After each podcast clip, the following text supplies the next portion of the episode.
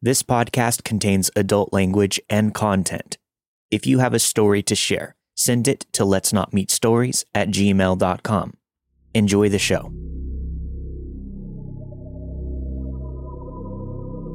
My name is Andrew Tate, and this is season 10, episode 17 of Let's Not Meet, a true horror podcast.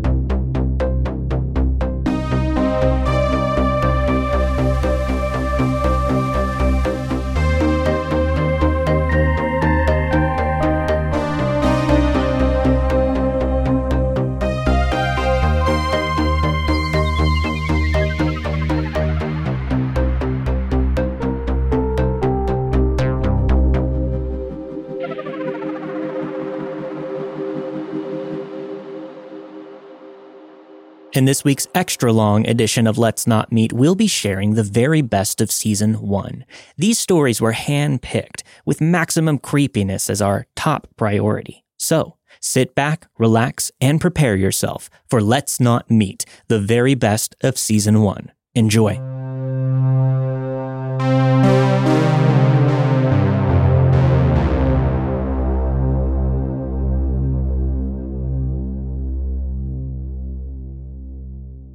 This past Monday, my coworkers and I returned to our hotel room from a day of working out in the field.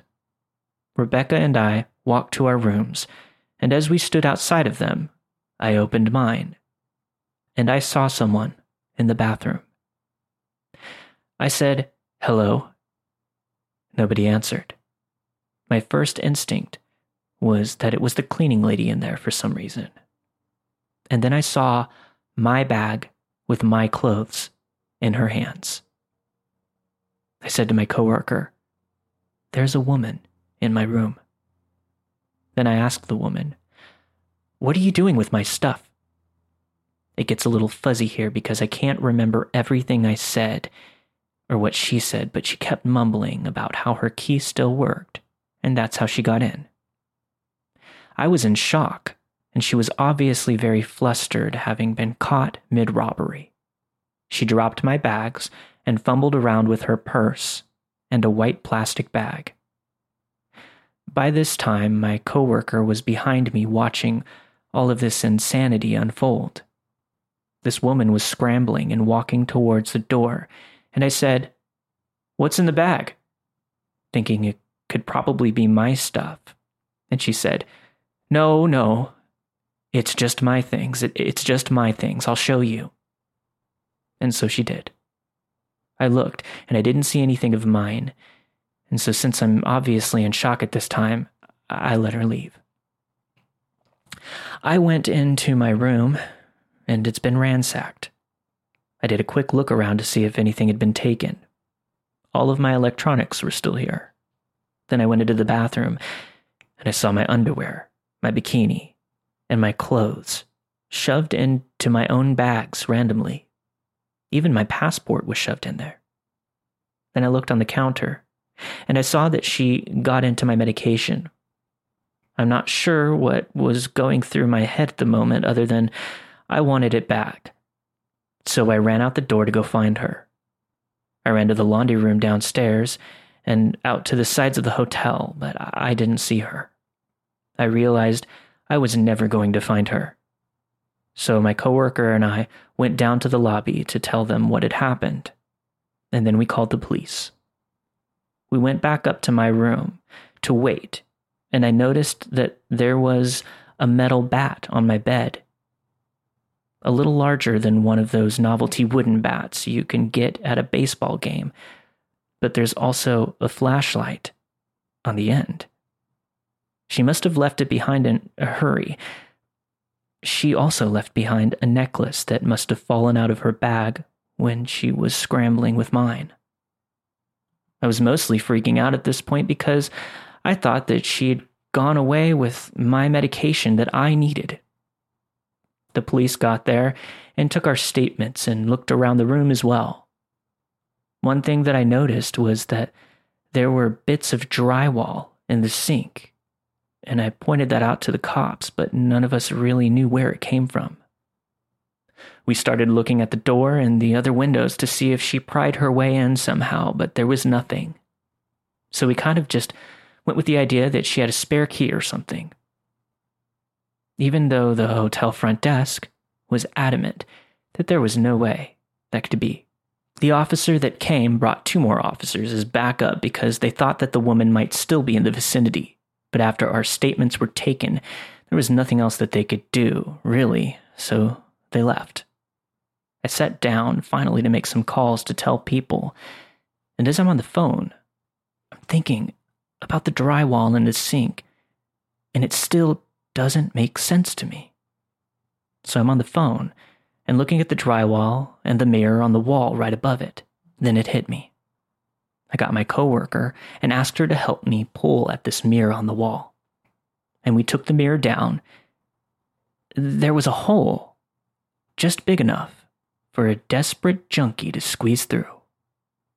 I asked Brian and Rebecca if I should call the cops again to let them know that I found this, and my boss said, There's still two cop cars in the parking lot.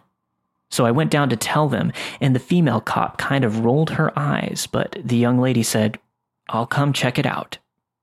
They both came back up, looked in the hole, and found a pillow, blankets, cigarettes, clothes, and toothbrushes.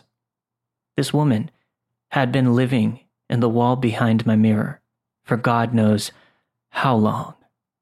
She had access to me in my room at all times.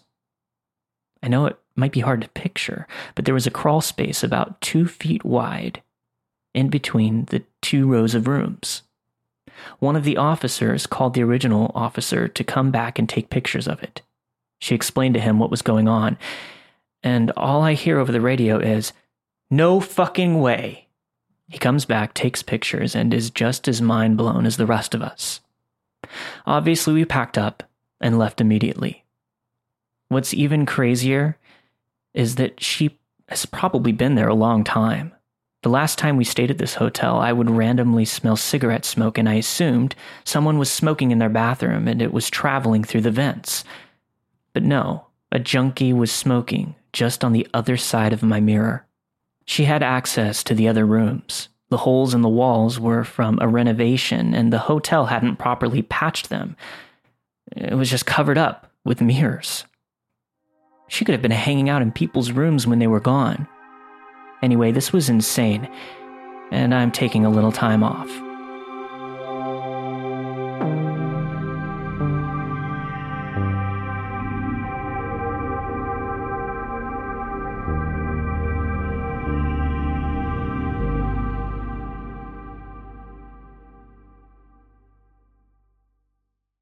When I was about eight years old, I was taking my dog for a walk through the neighborhood with my mom. It was maybe 11 p.m. We live next to a swampy, wooded area on the edge of our neighborhood in Lansing, Michigan. I remember it being very silent and slightly windy. From down in the swamp, we heard somebody whistling at us. It sounded sort of like a bird, but each whistle was different enough where the lack of consistency made it human like. The whistle sounded higher, then lower. Can't really describe it. My mom had a concerned, slightly terrified look on her face and grabbed my hand and said that we should go inside quickly. I didn't understand because I was too young, but seeing my mom freak out made me freak out too. After a while, though, I kind of forgot about it. Two years later, I was taking my dog out again, late at night. There is a large bush that could easily obscure a person behind it, just next to the front door. As I was finishing the walk, the whistling noise, that same whistling noise, started again. Same pitches, same inconsistent, human like tones.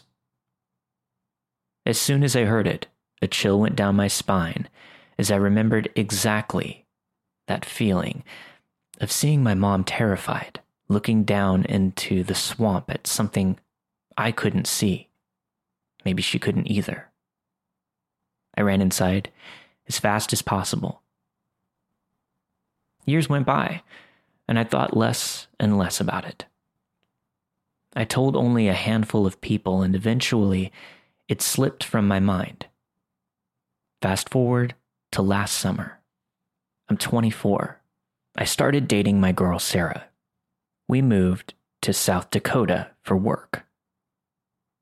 For Independence Day, we decided to go to Pierre, South Dakota, and watch the fireworks along the bank of the Missouri River. There was a free camping spot behind a hospital where you could pitch your tent, hang out, and see fireworks up the river. We were near the end of the campground and there were very few people around us. As it was getting dark, the fireworks began. They were pretty far away, so the illumination they brought was very little.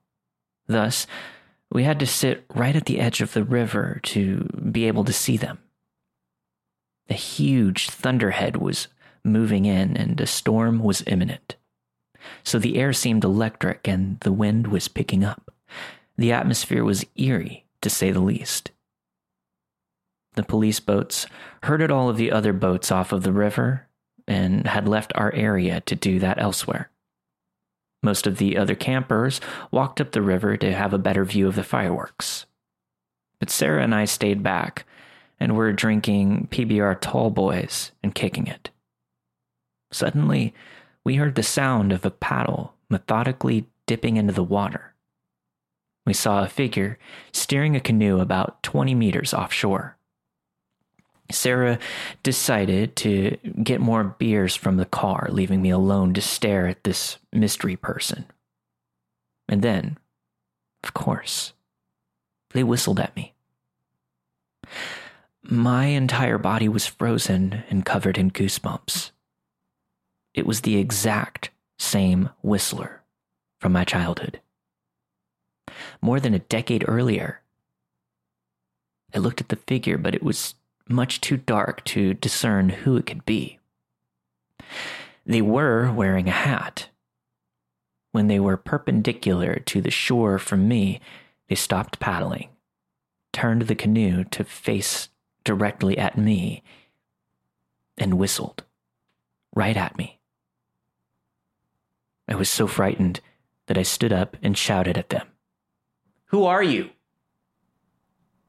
They didn't say anything just whistled a couple more times, turned the canoe 180 degrees, and paddled out of sight.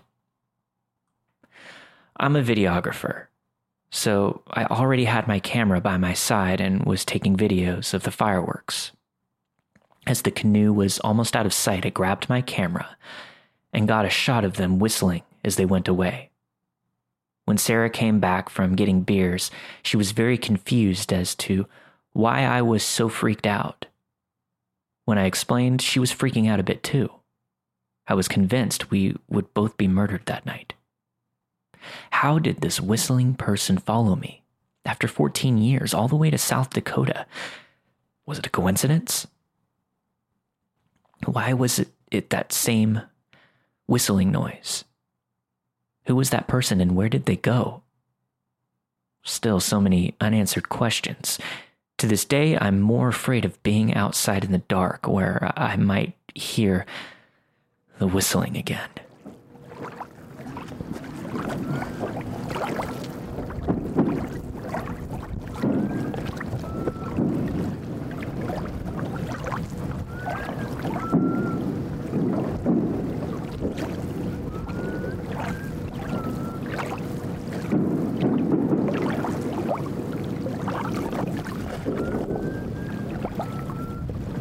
You whistling? See you.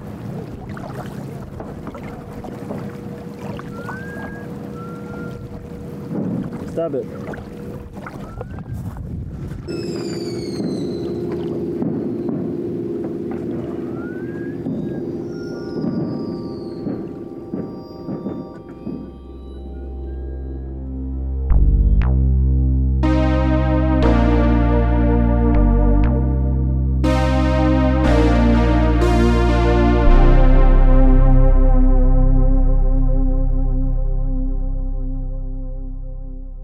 I'm a 24 year old male who was born and raised in northern New England.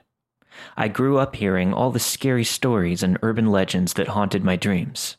but there was one local legend that everyone in my high school knew about Monkey Town. Monkey Town was supposed to be a Christian retreat camp. You'd have to take this road in between a funeral home and a cemetery down this big hill, and you'd enter what looks like the set from the movie The Village from 2004. It was a big circle of old style houses with a big white church in the middle. I'll describe it more later in the story, but it was always a dare to see how far you could walk down into the camp without chickening out. I remember a couple of times in middle school, a few friends and I made it halfway down the hill, then bitched out. The year was 2011, junior year. I had just gotten my license in my first car, a classic Chevy Blazer. One night I was driving around with two friends, one who went to the same high school as I did, let's call her Bessie, and one who didn't, we'll call him Kale. Bessie and I thought it might be funny to take Kale down to Monkey Town to see what happens. So the three of us hopped into my blazer, and there we went. I remember putting on some of the instrumental music from the movie Halloween to set the mood, and how dumb that was. As we got down the hill, mind you, we are in the car the entire time, we made our way around the circle, mesmerized by this entire community separated by society. One thing that stuck out was this red light at the top of the church's steeple. Then, out of the corner of my eye, I saw movement. That's when I remember thinking, no way. I quickly turned my head to the left, and I see a giant man in overalls running at full speed towards my car. The most fucked up part about this man is that he was carrying a bat or a tool of some sort. I didn't even think. I slammed on the gas and we got the hell out of there. The three of us couldn't believe what the fuck just happened. I'm pretty sure we just went back to the house to recover from the scare. We passed out, all was well. The next day, I was chilling with another friend, James, and his girlfriend Sadie. I had just told them about last night's events, and they, sure as shit, didn't buy it. Me, a 17 year old teenage boy, wanted to prove them wrong so we all jumped into my blazer and headed back to Monkey Town. This time, my blazer was full. We had picked up two other girls who coincidentally had the same name, and another buddy of mine named Joe. I made James drive my blazer and I sat shotgun. As we all headed down, the tension rose. We got halfway around the circle until one of the girls started screaming. This time, there were at least five men running at my car, and three of them definitely had weapons. James didn't know what to do. It's like he froze. The men were all yelling, Get the fuck out of the car! They were legitimately shaking my car back and forth. I remember being crouched down so far in the seat, as if that did anything. Finally, James slammed on the gas and peeled out of there. As we began taking all my friends home, I got a call from my mom. Apparently, two police officers were in my kitchen. One of the Monkey Town civilians had called the police and told them that we were trying to run them over. What bullshit! I was furious. We raced to my house to explain to the officers what actually happened. All in all, the cops didn't seem too interested. No crime was committed. To this day, I can't help but think what would have happened if we had gotten out of that car. What kind of Christian retreat camp was that?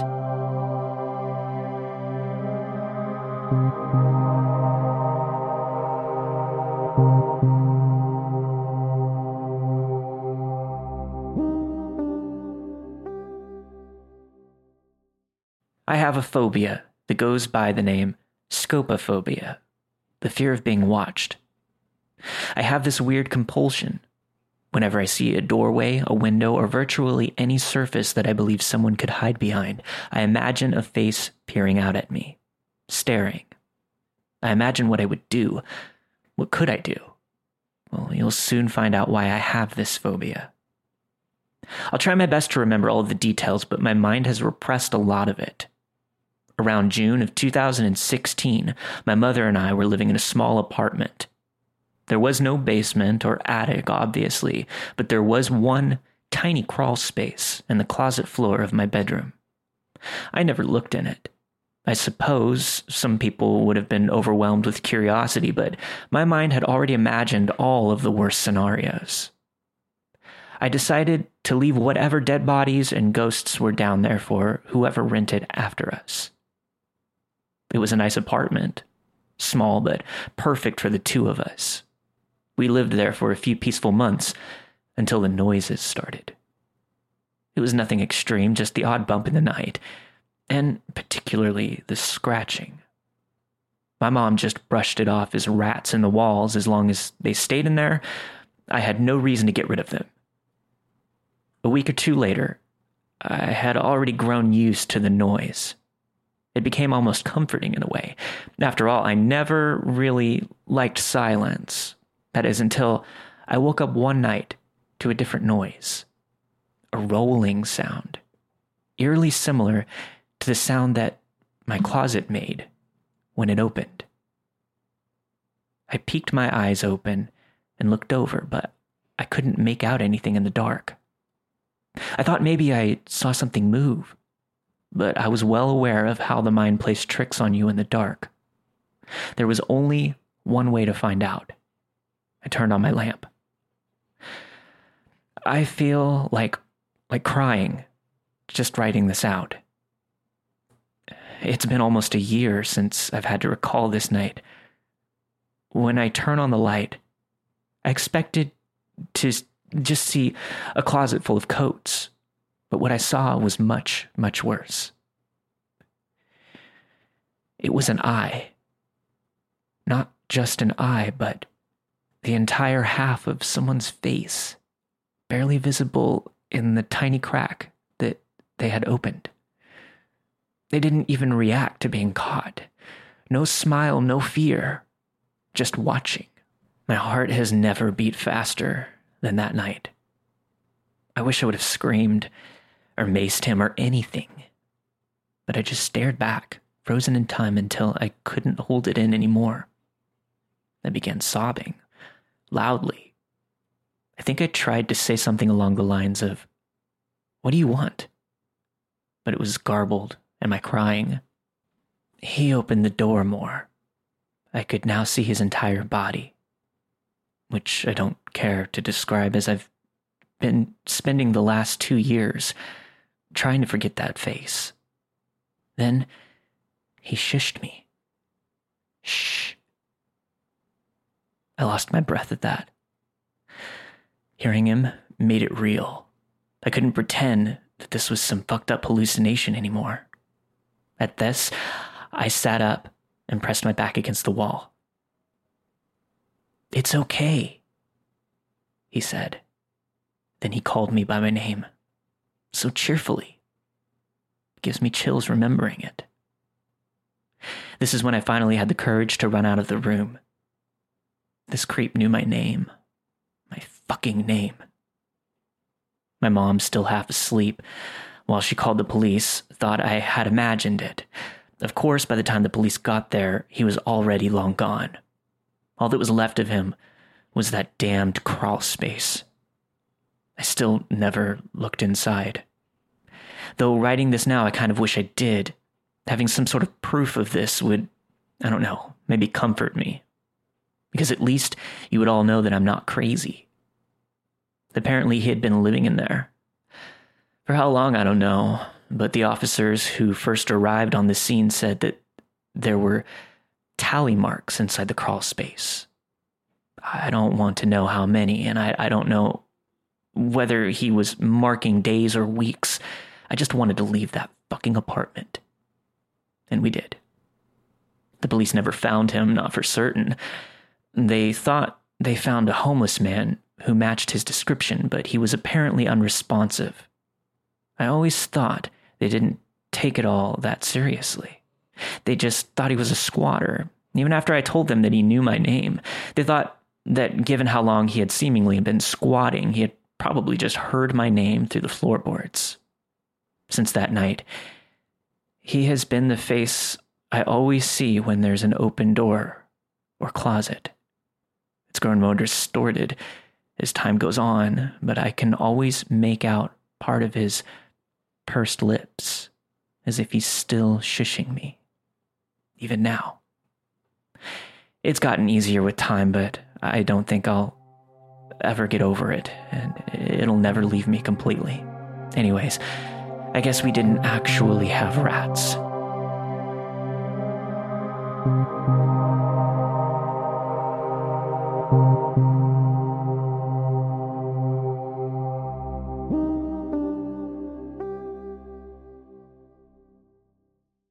A week or so before my 10th birthday, I walked to the corner store with the $5 bill and picked up a jar of ragu for my mom. On the way home, a man I'd never seen before fell in step with me and began talking. Hi, he said cheerfully. My name is Dr. Ramsey. I'm a pediatrician. Do you know what a pediatrician is? I walked along silently, not replying and fervently hoping would take that as a sign that he should leave me alone. Subtleties were not his strong suit, though. He kept right on chattering. Are your parents looking for a pediatrician for you? Of course, you're almost a big girl now. You'll be needing another kind of doctor soon, won't you? That's okay. They can still bring you to me until then. What's your name? You have beautiful hair. I was just on my way to get some suckers for the candy jar in my office. Do you like suckers? Thankfully, we were nearing my house, so I ran forward, up the steps, and into the kitchen door. I didn't know it then, but that was the beginning of a very long, very scary ordeal. It didn't take long after that for Dr. Ramsey to begin showing up. At first, it seemed benign enough, at least to a kid. He would drive by nearly every day, smiling and waving, I told my mom, who said maybe it was on his way home from work. But then the phone calls began. My dad called me into the living room and sat me down. He asked me about the day that Dr. Ramsey followed me home and if I had talked to him. He said I wasn't in trouble, but that I needed to tell him the truth. I told him no, and he asked if I was sure. Could I be forgetting something? I told him again, he frowned, then asked, And how does he know your name? I didn't know. It turns out that's not all that he knew. He knew my sister's name as well. Pretty soon, neither my sister nor I were allowed to answer the phone because he called several times a day. At first, neither of us knew what he was saying, then one night, one of my brothers told us that he was telling my parents that he was going to hurt me. And later, my sister. Well, things got complicated after that. My dad had called the police. But as this was before there were any kind of stalking laws, there wasn't a lot that they could do. They told my parents to call back if he, quote unquote, tried anything. My dad then called a friend from back in the day who happened to be a cop. For the next month, my dad's friend would escort me to and from school. Suddenly, life as I knew it came screeching to a halt. I couldn't walk to school alone. I couldn't play outside. I couldn't walk to the Super America, which is sort of like a 7 Eleven for those who don't know. When access to me was completely denied, things escalated.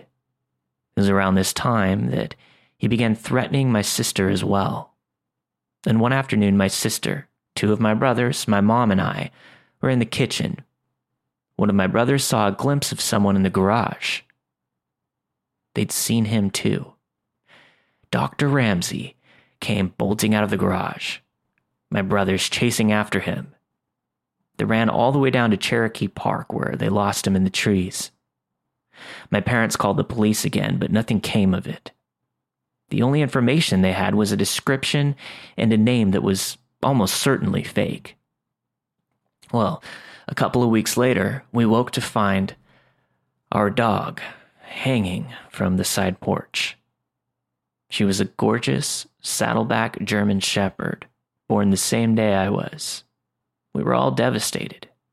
The cops said that there was no evidence that it was him and ruled it accidental, but none of us believed that. His phone calls became more informative in the meantime. He would talk to us about who was home and who wasn't. If my brother would say my dad was home, he would tell him who was really in the house. He also would talk about the house itself, about the window in the kitchen that he could easily open with a knife from the outside, even when it was locked, and about the French doors that connected the living room to the side porch and how the lock could be finangled from the outside if he jiggled it just right. That night, my dad put in some carpenter nails at the bottom of the French doors until he could get a new lock ordered. My parents had to go to a company event for my dad's work. My older brothers were at Saints West roller skating rink. My sister was on the phone with her best friend. My little brother was on the floor asleep. I was watching Devo on the midnight special with Wolfman Jack. It was late. Suddenly, the top of the French doors swung open.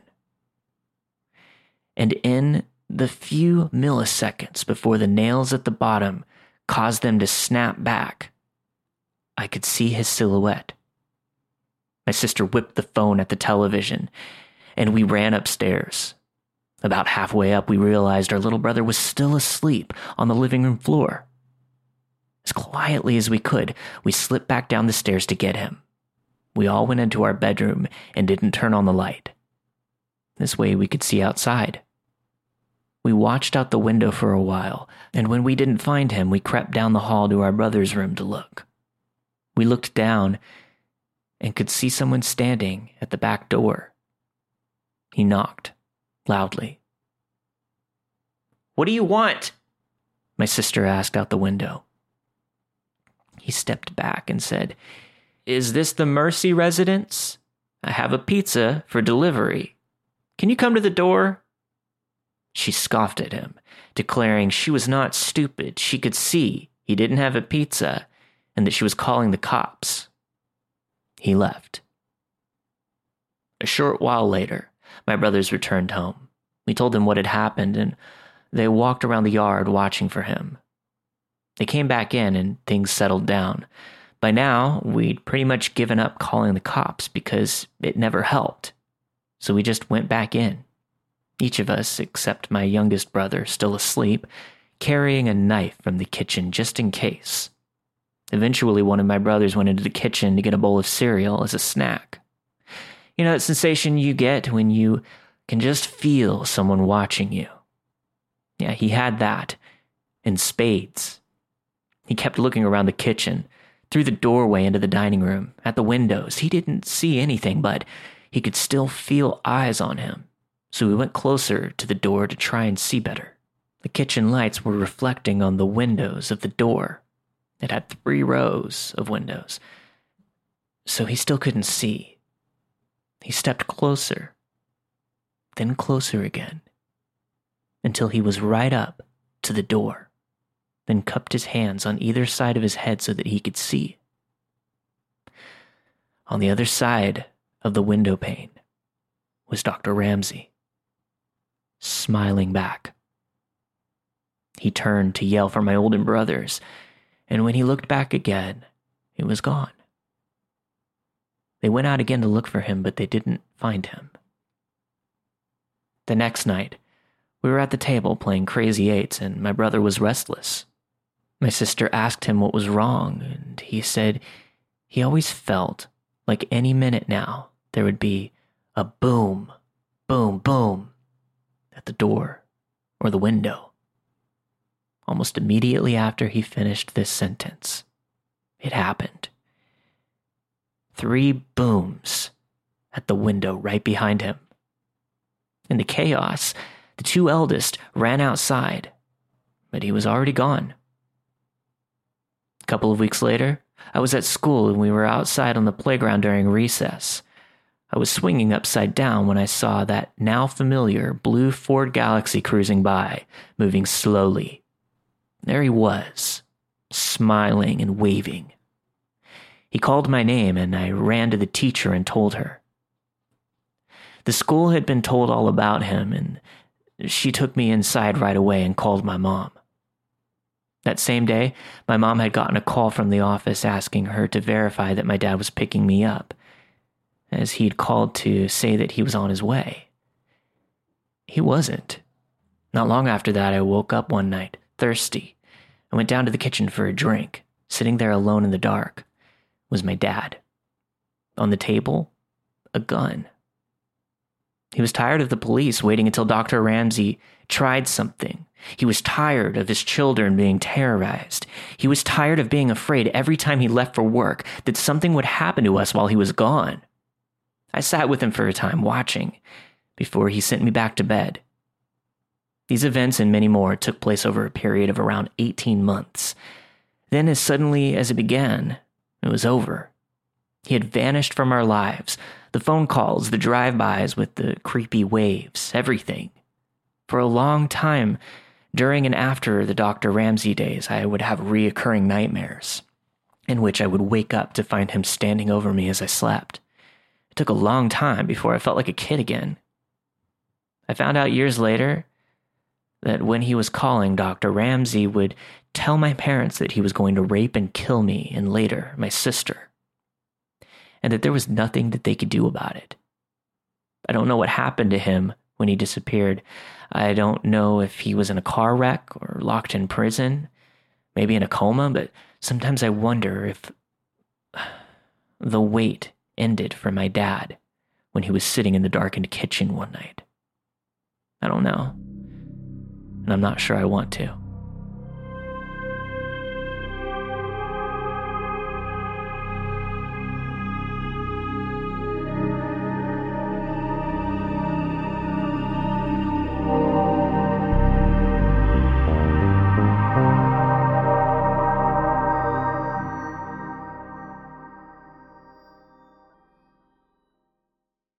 This happened when I was around nine years old.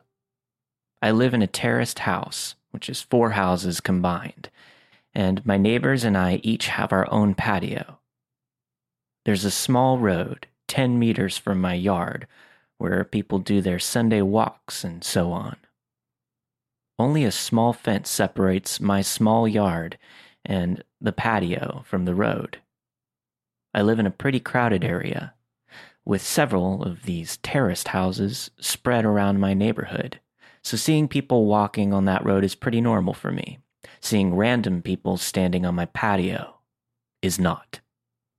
When I was nine, I usually got home from school about an hour before my mom got home from work. I live maybe 50 meters away from school, so my mom figured I was mature enough to be home alone for around an hour before she got home. This one day I got home from school, I did the usual thing, which was make sure that I locked the front door and double checked that the back door leading to the patio was also locked. I was nine. Being alone was a little scary, even though it was in the middle of the day and only for an hour. I would then rush to my room upstairs and play as much PlayStation as possible before my mom came home and made me do homework. While playing, I heard this noise coming from outside my window. My room was located one floor over the patio, with the view to the road that I told you about before. It was kind of like the sound of a cat, but my cat had been missing for over three months. Hope sparked, and I thought, oh my god, he did finally come back. And I ran downstairs to check if it was my cat, but the sight that met me gives me goosebumps just writing this. There was a guy standing on my patio a tall guy with black hair covering half his eyes, making him look like a male version of the woman from the ring or something like that. I could hear him making high pitched sounds, almost like a cat meowing. A brown liquid was running down from his mouth, and I could see him spitting out my dad's stomped cigarettes. He was actually eating from the ashtray. I was frozen observing this, eventually snapped out of it and screamed so loud that the man must have heard it. He didn't react, though. He kept on eating from the ashtray. I ran upstairs to my room, locked the door, and called my mom, who then called the cops. I'd never been more terrified in my life, laying in bed under my sheets, shivering with fear, as I hear these creepy, high pitched noises from the guy eating cigarettes from the ashtray on my patio. I kind of blacked out for a moment because the next thing I remember is the police arriving on the road by my yard. I hear them yelling to the guy, saying stuff like, What are you doing? Get over here or we'll come down and arrest you, and so on. He didn't respond, but the high pitched sounds were more frequent and louder. I decided to look through the window, feeling safe now that the cops were there. I could see two police officers standing by my fence, one man and one woman. I didn't see the creepy man, however, because he was standing directly under me, away from my field of view. The police jumped the fence, and I remember hearing the creepy guy screaming louder than anything I had heard before. He charged the female police officer with full force, and he fucking knocked her out cold. The male officer then immediately tased the guy, leaving him shaking on the ground, screaming still. The male police officer struggled to keep him down on the ground while putting handcuffs on him, but eventually he made it. After a while, he managed to wake up the female officer who seemed to be badly hurt. He called for backup and an ambulance, and then he sees me standing there in the window above him. The expression on my face must have been something else because he just looked at me and said, I sure as hell hope you didn't see all that. I started to cry.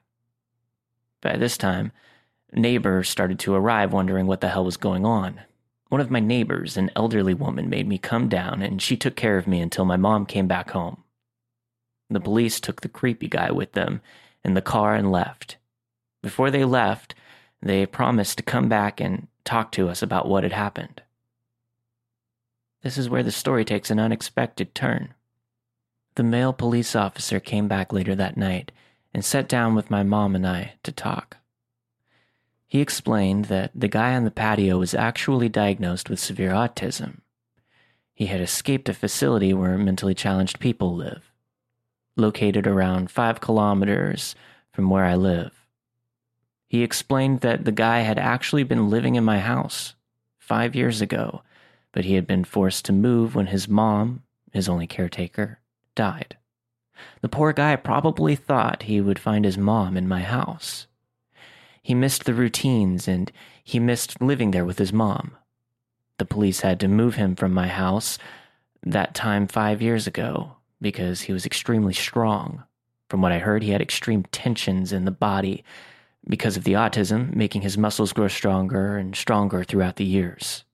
This was the reason he reacted the way he did when the police came this day. Still frightened, I told the police officer that he needed to make sure that this would never happen again. He promised it wouldn't. After a few sleepless nights, my life got back to normal. The years went by, and the guy didn't come back until one year ago.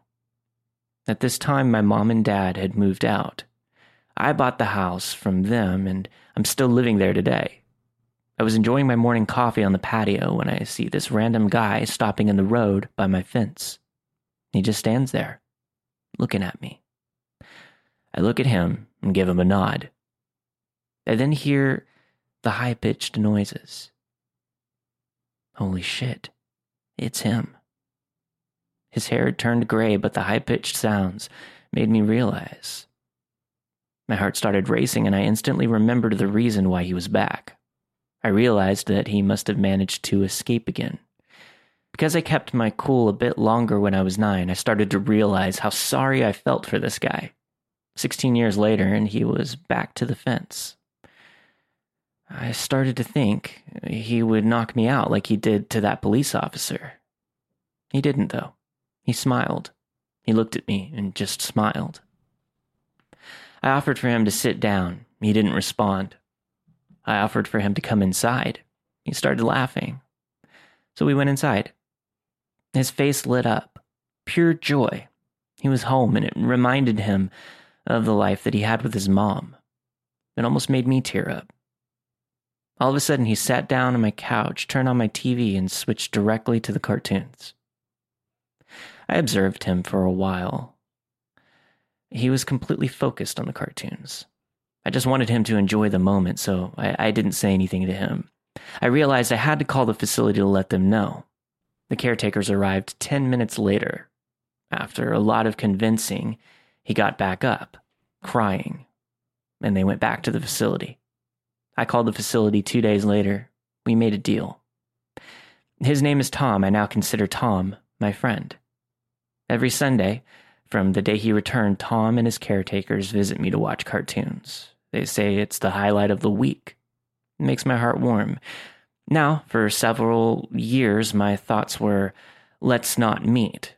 Guy on the patio eating from the ashtray, but now my thoughts are let's meet every Sunday and watch cartoons. My friend, Tom.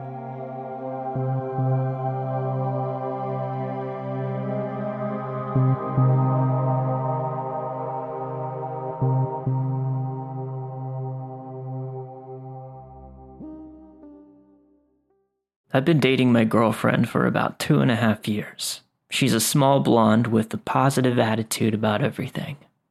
We go to college, so we only get to see each other so much. Her school is in New Hampshire and mine is in Massachusetts. Since she doesn't have a car, I'll usually drive up in my little red car that I got from my grandmother. I'm not a huge fan of the car, but I got it basically for free, so I can't complain. I never had an issue making this hour and a half drive, but a few weeks ago, I got more than my fill. I was visiting my girlfriend, and it was already becoming mm, sort of a rough day. We wanted the dorm room to ourselves, but her bitchy roommate wouldn't leave, so we hung out in the common room. After spending most of the day together, we finally decided that it was time for me to head back to my own school. I said goodbye and that I would text her when I got back. It was six o'clock, anyways, so it was getting pretty dark outside given that it was winter. I normally take the New Hampshire backroads for a more scenic route and also to avoid traffic. This doesn't affect the time of traveling at all, so that's also a plus. Most people who live in or visit New Hampshire know that most of the back roads are not well lit with streetlights. Some don't even have any lighting at all. This isn't much of a problem because we can just put on the high beams. About 30 minutes of driving went by when I turned down a road that looked as if it were just a wide path. The GPS said it would be going straight for about seven miles, and due to knowing about the way New Hampshire roads could be, I didn't think anything of it. The street was just how I had mentioned before, and was narrow enough for my car and maybe one half of a car to fit on. It was surrounded by woods and wasn't well lit by any kind of streetlights. I got about three or four miles in, and I saw a man in my high beams standing in the middle of the road. He was waving my car down, asking for help. The road wasn't big enough for me to pass around him, so I had to stop. The man then came around to my driver's side window and gestured for me to roll it down. I wasn't fully thinking straight, so I rolled my window about halfway down. He looked to be an average 40 to 45 year old male, but he gave off a disturbing presence.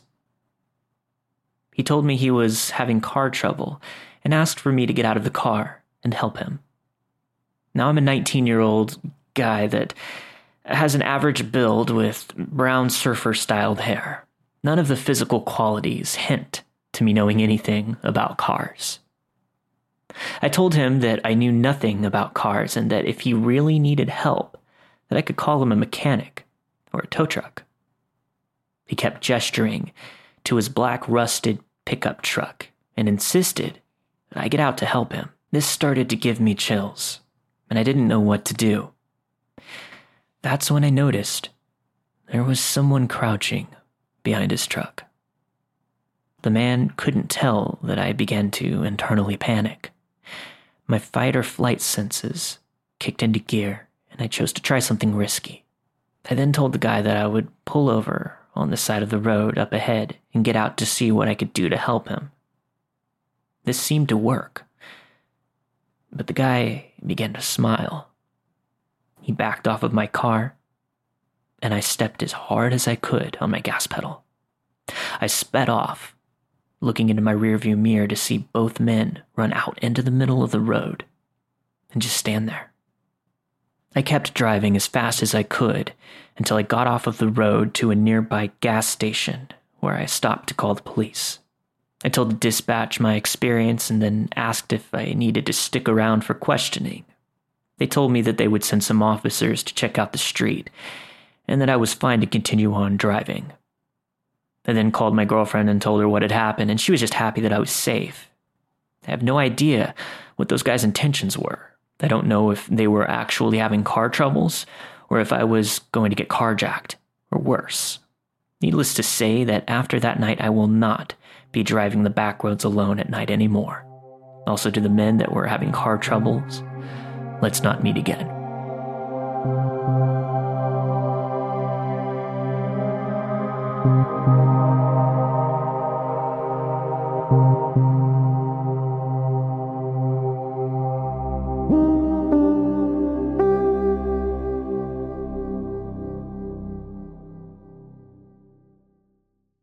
I'm a 21 year old male and I recently moved into a new house. The other night around 2:30 a.m., I was at my house alone when I decided to take a break from playing guitar and have a smoke before bed. So I grabbed a smoke and started out my front door. About 3 minutes or so into my cigarette, I noticed this faint noise of what sounds like an old creaky metal object that needs to get oiled. But the sound has a cadence which makes it repeat every 2 to 3 seconds. After this happens for about 10 seconds, I notice that I can hear tires gripping the road as well. Then, out of nowhere, I see a man who looks to be in his mid 40s riding this horribly beaten down bike that emitted a very intense, ear piercing, high pitched squeak every time he pedaled.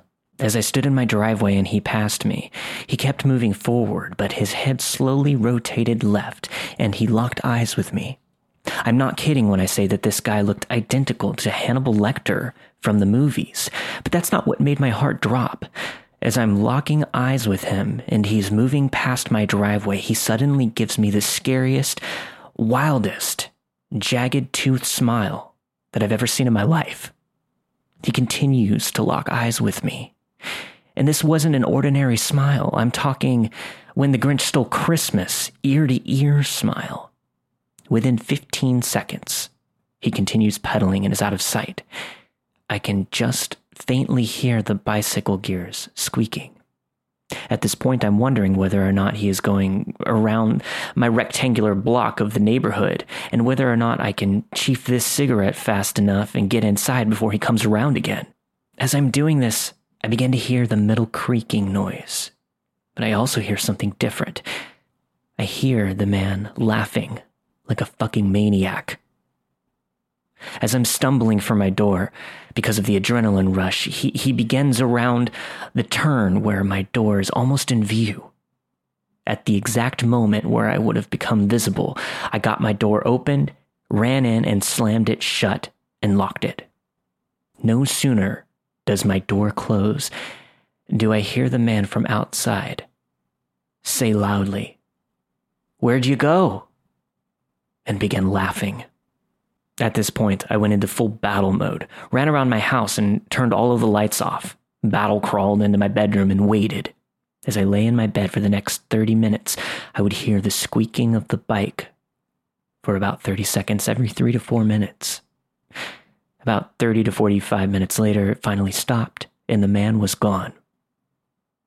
I've actually quit smoking since then and haven't been outside that late but every now and then around 2:30 a.m. I can still hear the squeaking of the bicycle from outside of my room window.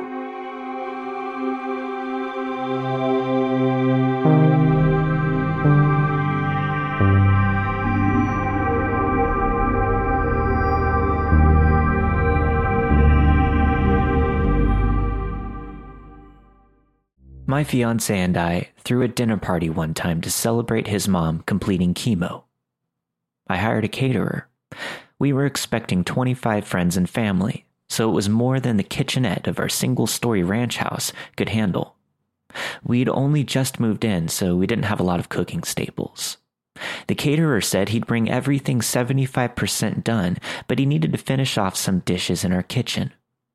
I told him that that was fine as long as he was finished by five, because the kitchen is centrally located, and we'd prefer that everything be done before the guests arrive due to the intimate nature of the occasion. He said that that would be fine. He arrives as scheduled at 12 p.m. We gave him until 5, and the guests aren't even arriving till 6, so it's plenty of time. He smelled like actual dog shit. It was more than just a sweat smell. It smelled like a sun-baked diaper. And that made me uneasy because he was going to be preparing food for prior sick people and young kids. I just made sure he washed his hands and then left him to his own devices, worrying that I was being presumptuous. Throughout the entire process, he keeps pulling me aside to ask me questions and have me taste things.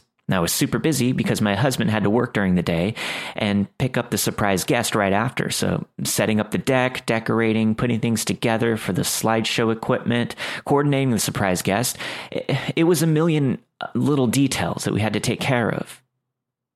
But every 10 minutes, being asked things like, Do you prefer this with paprika or without?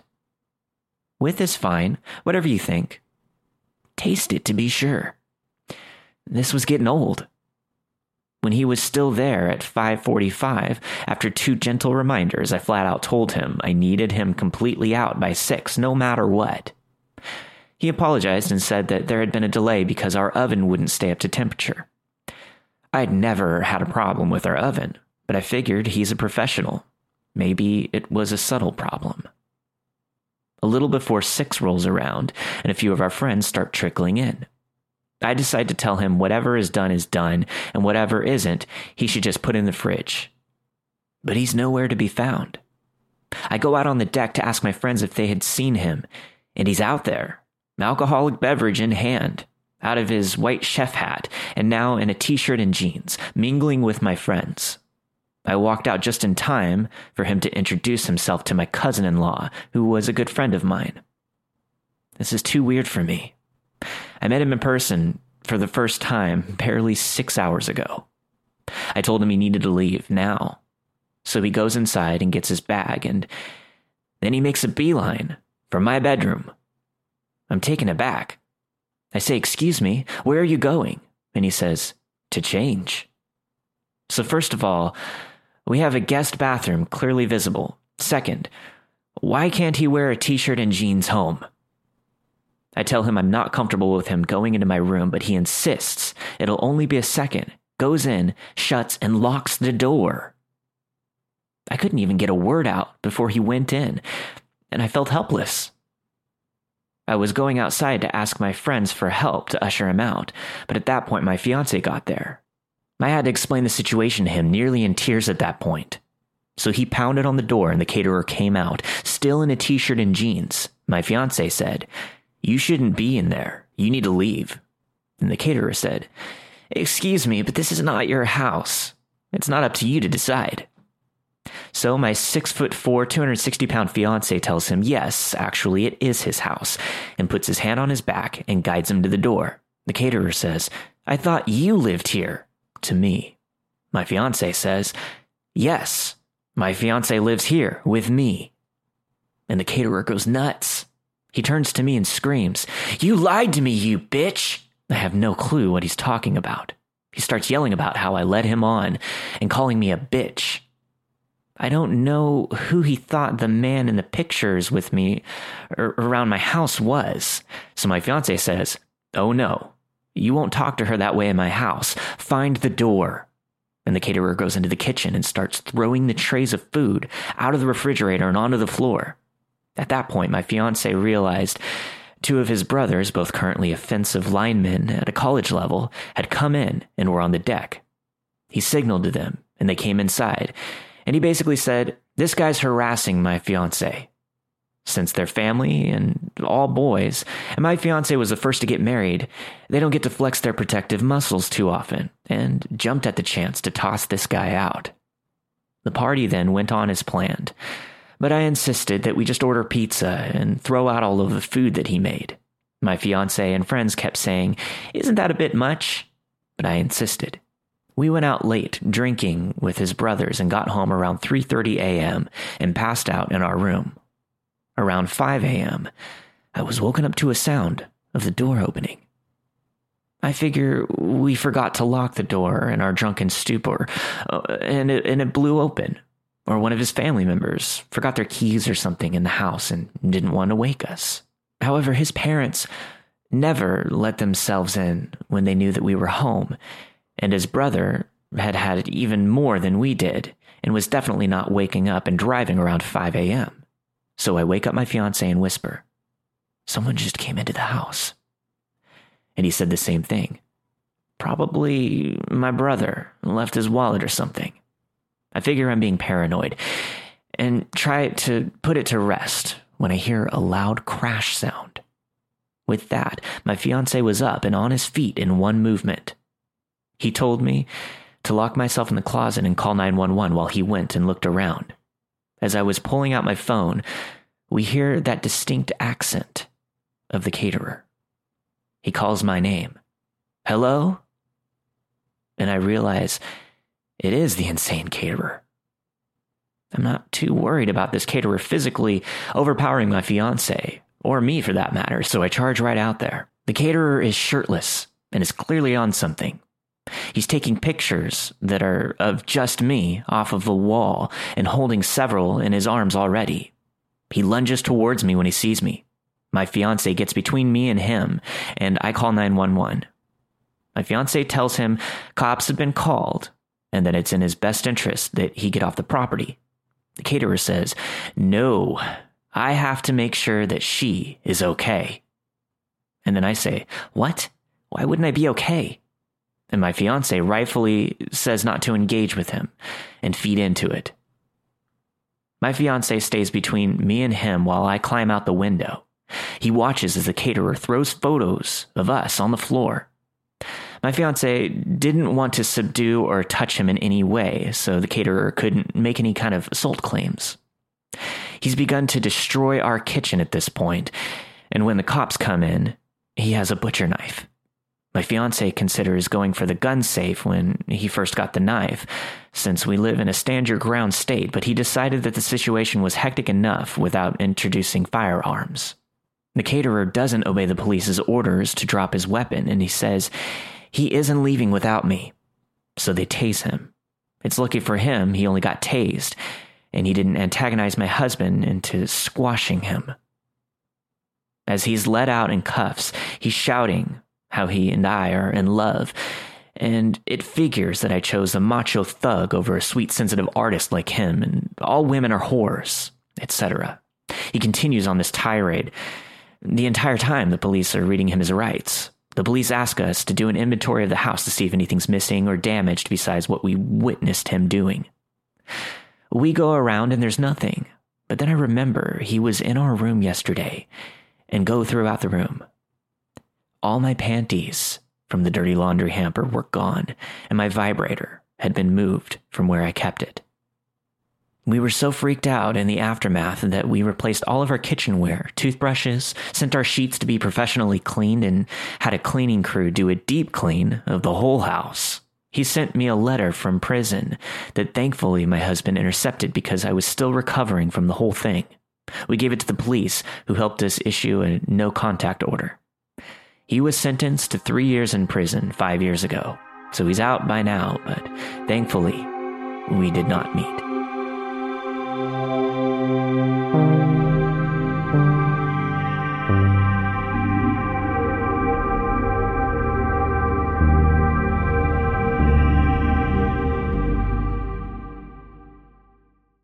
This happened six or so years ago when I was 16 years old. I didn't even realize how unnerving this all was until recently. When I was 15 or 16, I went through a phase where I would constantly get hair extensions put in. I had a favorite salon that I always went to. The two ladies were lovely and would always compliment me on my appearance. Stuff like, You are so pretty, girl. Do you have a boyfriend? I can't believe you're only 15, in which I felt absolutely flattered. During the appointment, they started chatting with me about being single again. This time, one of the ladies started talking about her brother. She said that he lives in Africa, but he would absolutely love me and that I should meet him one day. I asked her how old he was, and she said that he was in his early 20s. I was 15. Due to the age gap and the fact that my older brother would have killed me for even talking to a guy a year above me, I politely told her that I was not interested in meeting her brother, but thanks for the offer. She got visibly upset and said, Why? Come on. He'll look after you. Let him take you back to Africa. He'll make you the African queen. I just shook it off because they were always nice and I just assumed that they were joking around. I remember telling a few friends about it and having a laugh. They said that I should have taken the offer. It was soon forgotten. Fast forward two years. I was around 17 years old at this point, and I had just gotten my driver's license.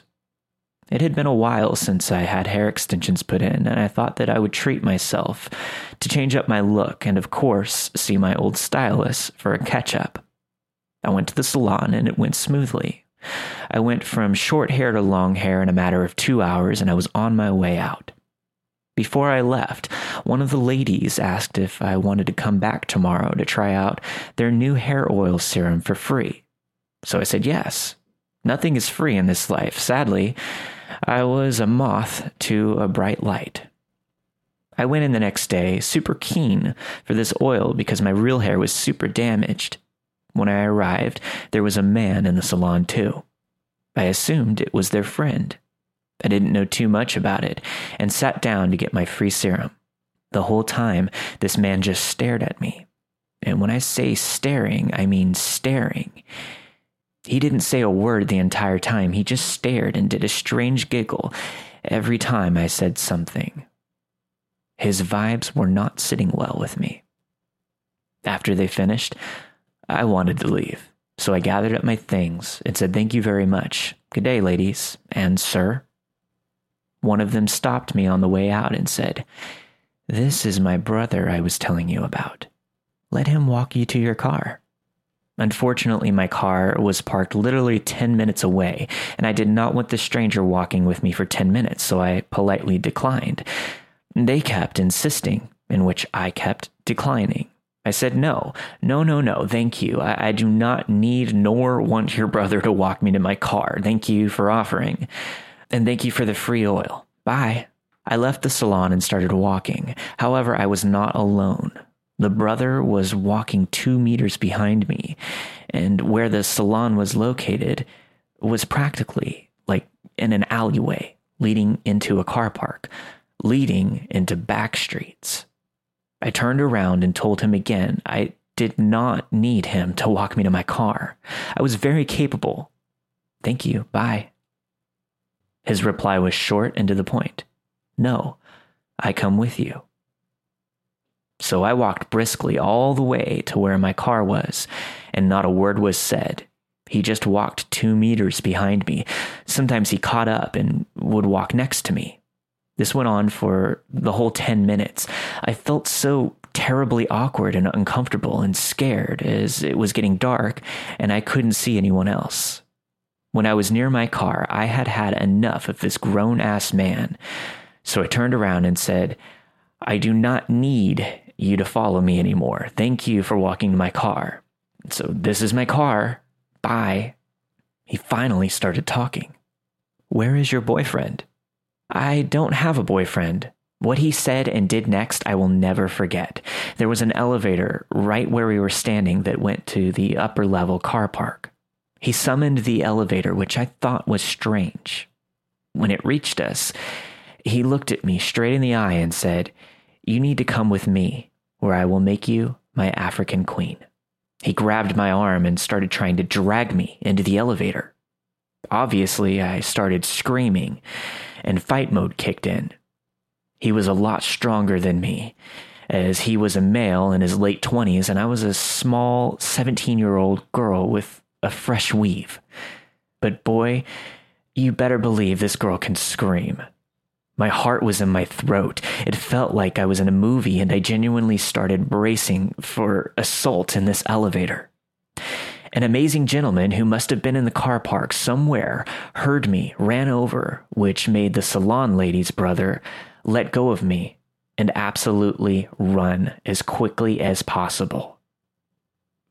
Thank you to the kind man who saved me that day. I do not know what would have happened in that elevator. So, to the salon ladies and their brother, let's never meet again. And for the 100th time, thank you, but no, I do not want to be the African queen.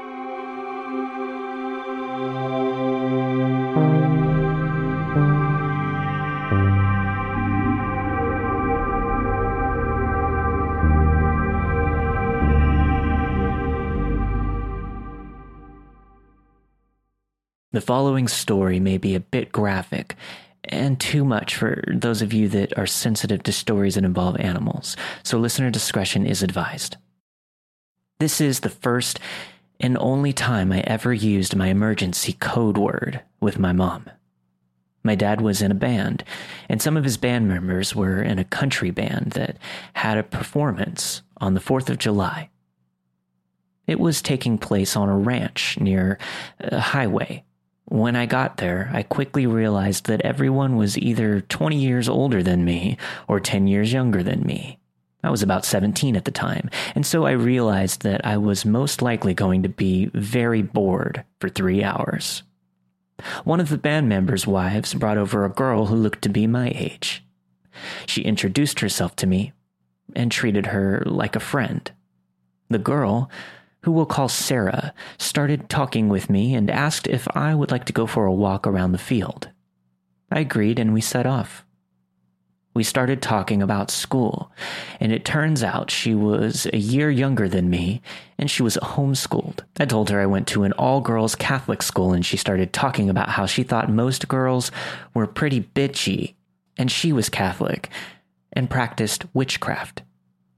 I thought it was kind of weird, but I tried to be open minded, so I wasn't judging her.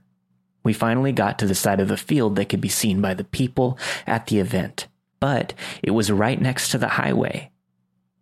There, we came across the body of a dead deer. She looked at me and said, I really wish I could take its hoof. I wonder if I have any bags on me. I thought she was joking. But she reached into her backpack and pulled out a knife and a brown paper bag. She went over to the dead deer and started sawing at its foot, but she couldn't get all the way through. She tried to get me to help her, but I said no. So she put down the knife and ripped the hoof off with her bare hands. At this point, I was freaking out because she had been talking about how she liked violence and didn't really care about people being hurt. She grabbed the hoof and put it in the bag, then into her backpack. She was still carrying the knife. I tried texting my mom, but there was no service where we were standing. We kept walking, and she was talking about how she would put curses on people that she didn't like and how she was completely desensitized to death and the killing of animals because she had grown up on a farm where she watched her mother cut the heads off of rabbits. We kept walking and came across a fork in the road, and she said we would go one way. Then she told me she wasn't going to chop me into pieces or anything, because that doesn't happen much these days. We finally got to a place where there was cell phone service, and I texted my mom the code word. She told me to get back to the barbecue and we would leave right away. Sarah asked me when I had to leave, and I told her that whenever my grandma got to our house, we would have to go home and meet her. I mentioned something about her bringing her dog named Buddy, and Sarah got excited about the name. She said she had a dog named Buddy, who she set free in the wild, and he was eaten alive by coyotes, but it was okay because he died happy. We finally got back to where everyone else was, and my mom said that we needed to go home. Sarah asked for my phone number, as she had seen my phone. I agreed and put a fake number in before my parents and I walked away. As soon as we were out of eyesight, I ran to the car.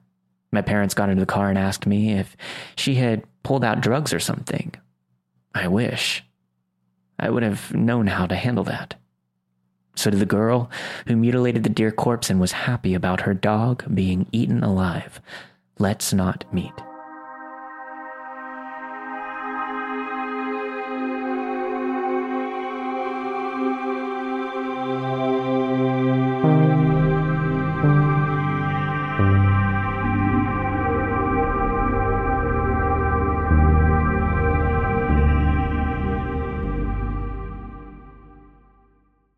Live in Florida, and this incident happened to me about three weeks after Hurricane Irma, so not that long ago. Back in July, the ex and I had finalized the divorce, and I moved into a gated neighborhood where every house was rented out by the same rental company slash landlords. It was a very small neighborhood with about 15 houses tops. All 15 houses are bordered around the man made lake with the backyards facing the lake. No one really has a fenced backyard. When you walk out your back door, you can see the lake right in front of you and your neighbor's backyard on each side of you. Everyone in the neighborhood seemed very close. Someone was always hosting a family friendly party or barbecue, or having people over to watch sports. I was, am, still depressed about my divorce, so I never partook in any of these social gatherings. The only person I ever got to know was my next door neighbor, Steve, an active Navy soldier with a huge love for firearms. Steve is the true hero in this nightmare. My daughter Alice is four years old, and I get her every weekend. Alice's bedroom window faces the backyard towards the lake. I spoil that girl to death. She truly is my everything, and I count down the days to every weekend that we can just be together. That's why I was so upset when Irma came and I had to go almost three weekends without seeing her. The weekend before the storm, she was with her mom. Then, obviously, the weekend of the storm, she was with her mom. And then, on top of that, the weekend after, she had to be with her mom because my power was still out. And no AC in Florida is miserable. The humidity was so bad that week that I slept in my daughter's room the whole week because she has the only room with a window that faced the lake. I opened the window, exposing just the window screen so the wind from the lake could cool the room as much as possible while I slept. Eventually, the power comes back and Alice starts visiting me again like normal. That was when the nightmares started.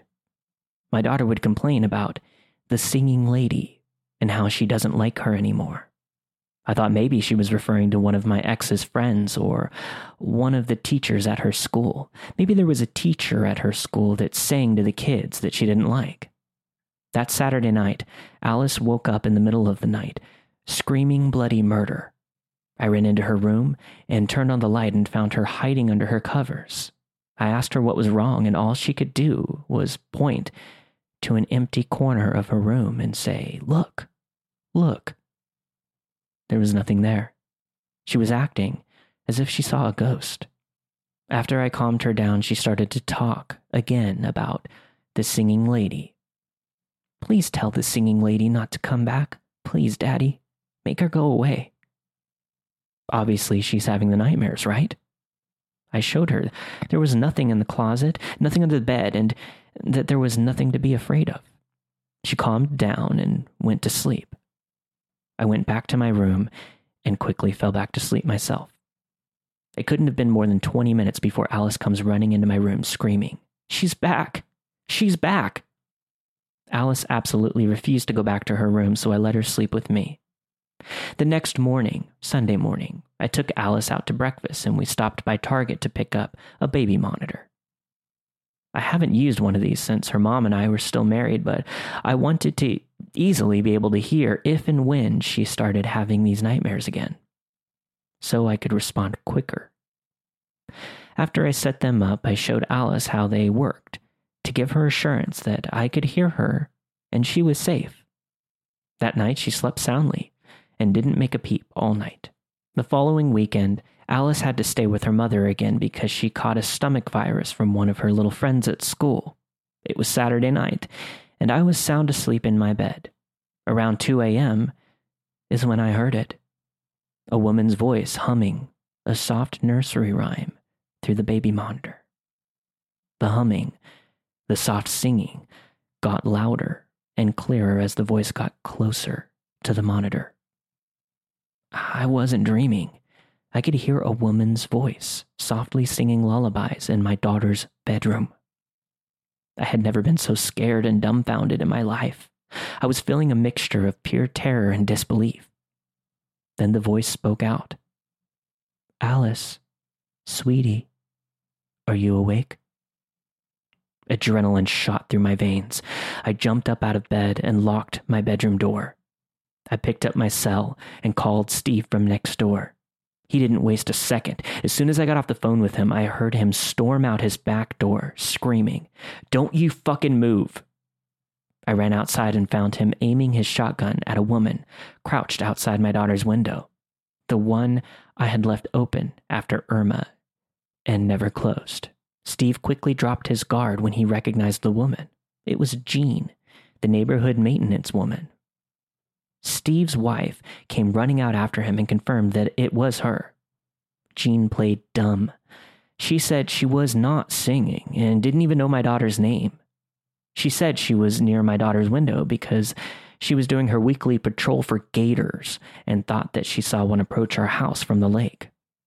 Bull fucking shit. She was singing and she called out my daughter's name. Yes, it's true that there have been a few gator spottings around the neighborhood, and yes, part of Jean's job was to patrol the lake at night every now and then. But at 2 a.m., I obviously knew it was bullshit, and even though neither Steve or his wife called her out on it, I could tell from the look on their faces that they didn't believe her either. The next morning, I went over to Steve's house to thank him and tell him exactly what had happened. He told me Jean and her husband have been known to be a little cuckoo, but this was by far the craziest thing that has happened. Steve helped me install metal bars on Alice's window that afternoon.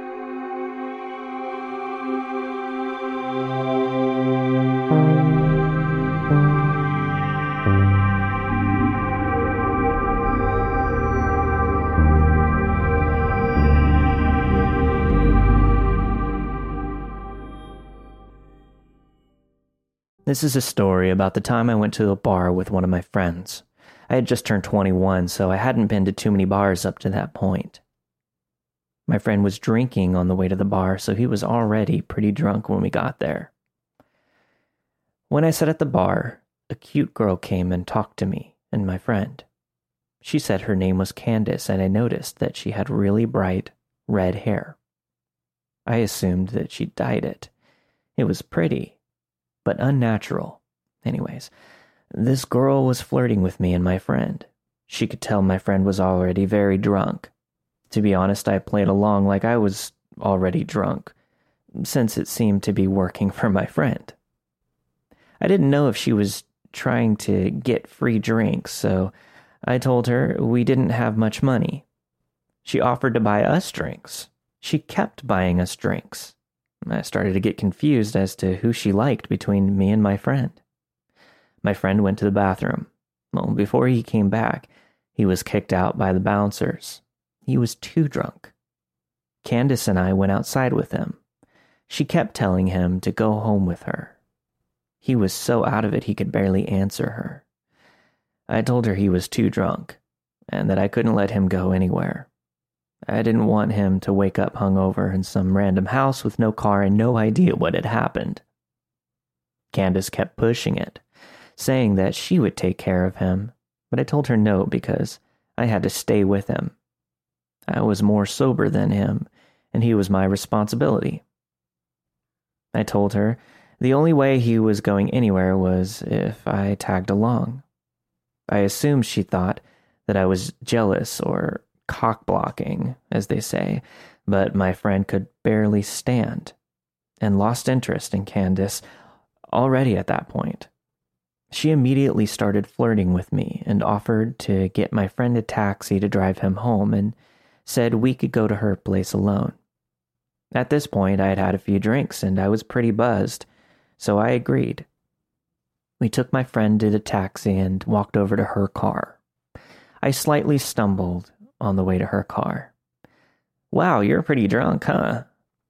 She said, smiling as she held onto my arm. Yeah, I said. I don't know why, but I just felt slightly shy and anxious. Everything was just happening too easy for me. It, it felt uneasy. We got in her car and we drove down the street. I want to stop at the liquor store and get some more to drink. I'll buy it, so don't worry about paying, she offered. I didn't want to drink anymore, and I already did. I was already buzzed and wanted to be able to carry myself throughout the rest of the night. Sometimes I made myself look stupid when I'm drunk, uh, so I didn't want to ruin anything with Candace more than I already did earlier with telling her that my friend was too drunk. I told her I was already drunk enough, but she insisted. I didn't want to seem lame, so I told her to get me a pint of liquor with some apple juice just to chase it. She went to the store and came out with a lot more than just a pint. I assumed she wanted to drink more also, and that's why she got a fifth instead of a pint. On the car ride, we passed a bottle back and forth, and she took tiny sips. I tried to take tiny sips, but she kept passing the bottle back and telling me to drink. I somehow managed to drink all of my apple juice and pretend to drink the bottle by spitting the liquor into the apple juice bottle. I tossed the apple juice, full of liquor, out the window before she saw it. I didn't want her to know that I was acting drunker than I was. She actually believed I was sloppy drunk when I was simply buzzed.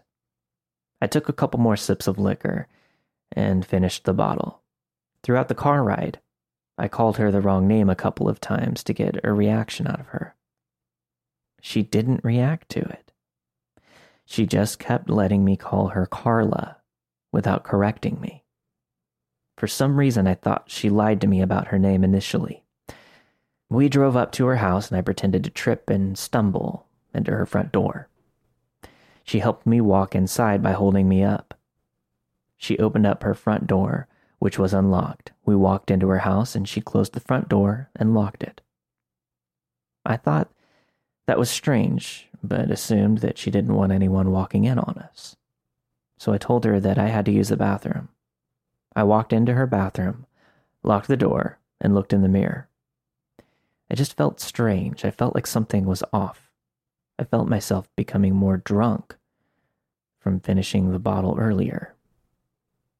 I turned on the sink to make noise and made myself puke up the liquor that I drank. I flushed and went to the sink and started to drink tap water out of my hands to sober up. I didn't want to be drunk. I turned the sink off and I could hear her talking to someone. He's drunk as hell. He can barely stand up. You do it. Who is she talking to? And do what? I walked out of the bathroom into the living room. The moment I stepped into the living room, I saw her walking into another room. All I could see was the back of her head, that very strange, bright red hair going into another room. I didn't see her face or anything, I just saw her kind of walk fast into the other room. The living room was pretty dark. Hey, where are you going? But I slurred like I was drunk. She walked back into the dark living room and up to me and said, Let's go to my room. I looked at her bright red hair and then into her eyes. They were different. Her face was different. She was another girl with the same hair. That's when I realized that it was another girl with the same wig on. It was a wig the whole time. She had changed it with a girl from earlier for whatever reason. My heart felt like it stopped, but I tried to look like I had no idea that it was a different girl. I kind of smiled at her and told her I just needed to use the bathroom one more time and told her I was sorry I was so drunk. She said, It's fine, just hurry up in there. I went into the bathroom and locked the door. I heard her whisper something to someone again. This time, I heard a male voice whisper back to her. I honestly didn't concentrate on listening to exactly what she said. Something sketchy was going on, and I had to get out of that house. I opened the bathroom window and jumped straight out of it and ran faster than I ever ran in my life. I didn't look behind myself or anything. I just ran through the backyard, jumped the fence, and ran through someone else's backyard, hit the road, and ran towards the main road. I kept running down the main road until I saw a star CVS and ran into the CVS and stood straight in front of the door, in front of the camera. I called a taxi and went home. I try to think what happened that night. Why did she tell me a fake name? Why was she trying to get my friend and I so drunk? I thought maybe a robbery, but she kept spending money on us. She kept buying us drinks and even paid for my friend's taxi cab. And mostly, why did she wear that wig that she gave to another girl to wear?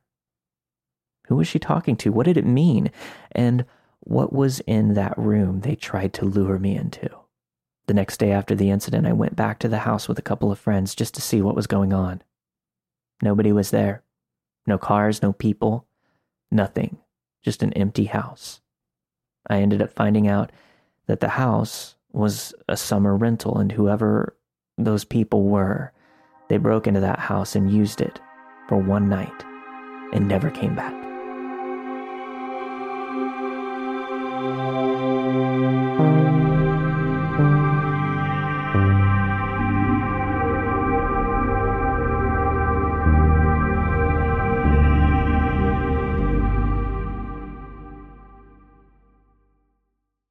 Two years ago, my significant other and I found the perfect place to rent.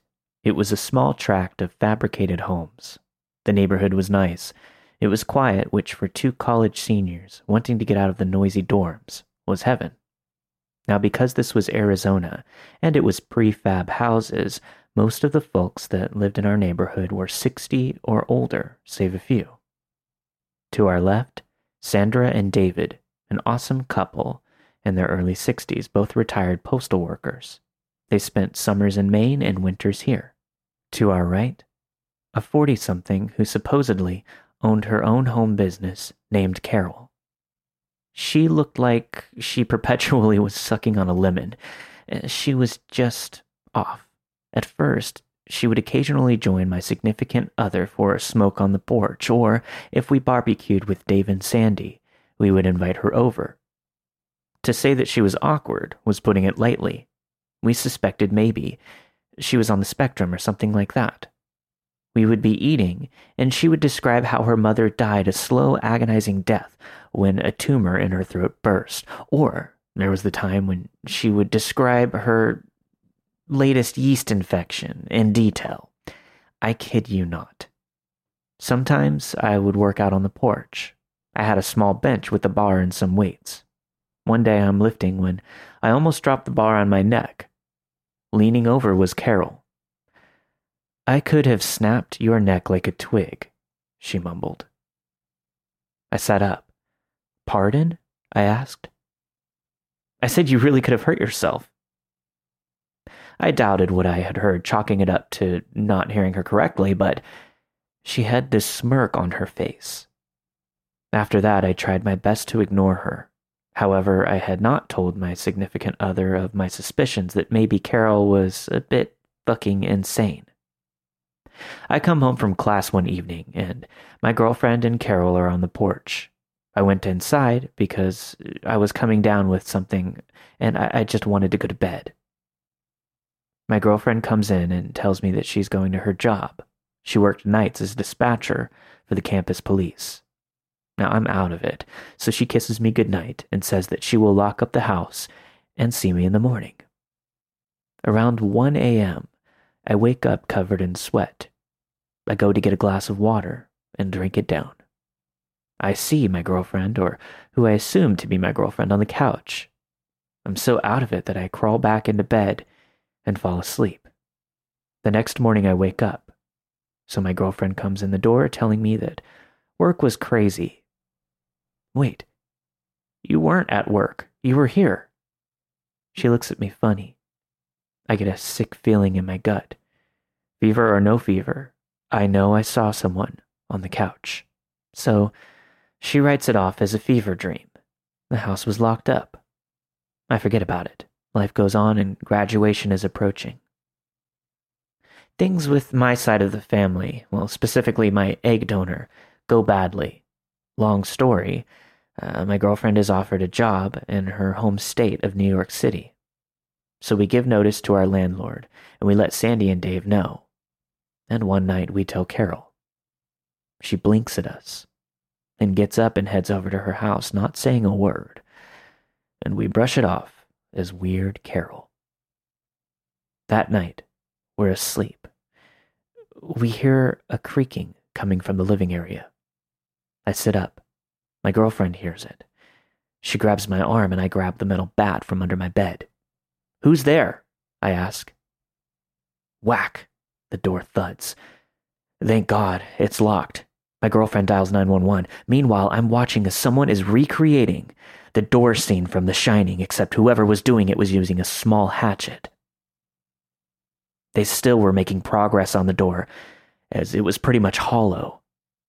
The six minutes it took for the police to get there felt like a lifetime. I can now see the hatchet's tip in the door. Suddenly, we hear the cops tell someone to put their weapon down. I had no idea who it was until we were let out of our place. On the couch, in cuffs, is Carol. We learned after that she had been in and out of jail Supposedly, she went cuckoo for Cocoa Puffs from long term use of meth. She was arrested and charged with breaking and entering and destruction of property. They tried to get her on attempted assault, but she made a plea deal that included some kind of psychiatric treatment. I could never prove that she was in my place that day. I was sick, but I'm sure it was her. As we were moving, I was messing around with our storage space, which is really just a crawl space under the home. We had never used it. Curious, I crawled around underneath the house and saw that if you kicked hard enough, you could get the screen that led the door outside off really easily. Who knows how many times she might have been in our place or under our house listening to us. We still keep in touch with Sandy and Dave. The unit Carol rented was sold and they haven't seen her since she was carted off to jail. Thankfully, we are thousands of miles away and never have to see her again.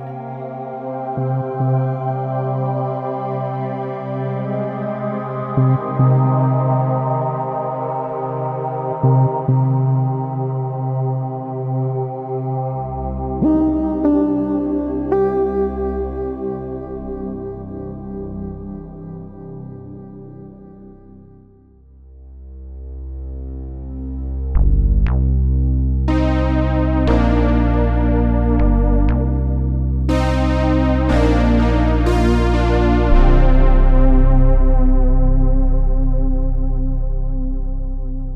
forget to stick around after the music for your extended ad free version of this week's episode and some brand new stories. This week you have heard Florida Woman Crawled Out of My Hotel Mirror by T Bug 411, The Whistler by Bing Bong 1234, Monkey Town Horror Story by Tan Tan Meeks 94, He Was Living in Our Crawl Space by Scared Sprout, Dr. Ramsey by Sweet Mercy. The Man on My Patio by Pesfi678, I Almost Got Carjacked or Worse by User327, The Laughing Bicyclist by Color Revolt, Caterer Goes Ballistic by Frantic Sledder. They Wanted to Make Me the African Queen by Eloise Bella, The Girl Who Mutilated a Dead Deer by Ice Bear 48, The Singing Lady by Ask Me About My Tie, What Was She Planning to Do by Kenny C5576, and finally Carol by Wynken, Blynken, and Nod. All of the stories you've heard this week were narrated and produced with the permission of their respective authors. Let's Not Meet, a true horror podcast, is not associated with Reddit or any other message boards online. As always, if you have a story to share, send it to let's not meet stories at gmail.com. And don't forget, if you want to get access to that extended ad free version of this week's episode, as well as a bunch of content, all ad free, head over to patreon.com forward slash let's not meet podcast to sign up and support the show today. And don't forget to check out the new episodes of my other podcasts Odd Trails, my true paranormal podcast, Welcome to Paradise, It Sucks, and the Old Time Radio Cast, all at crypticcountypodcasts.com. We'll see you guys next week. Stay safe.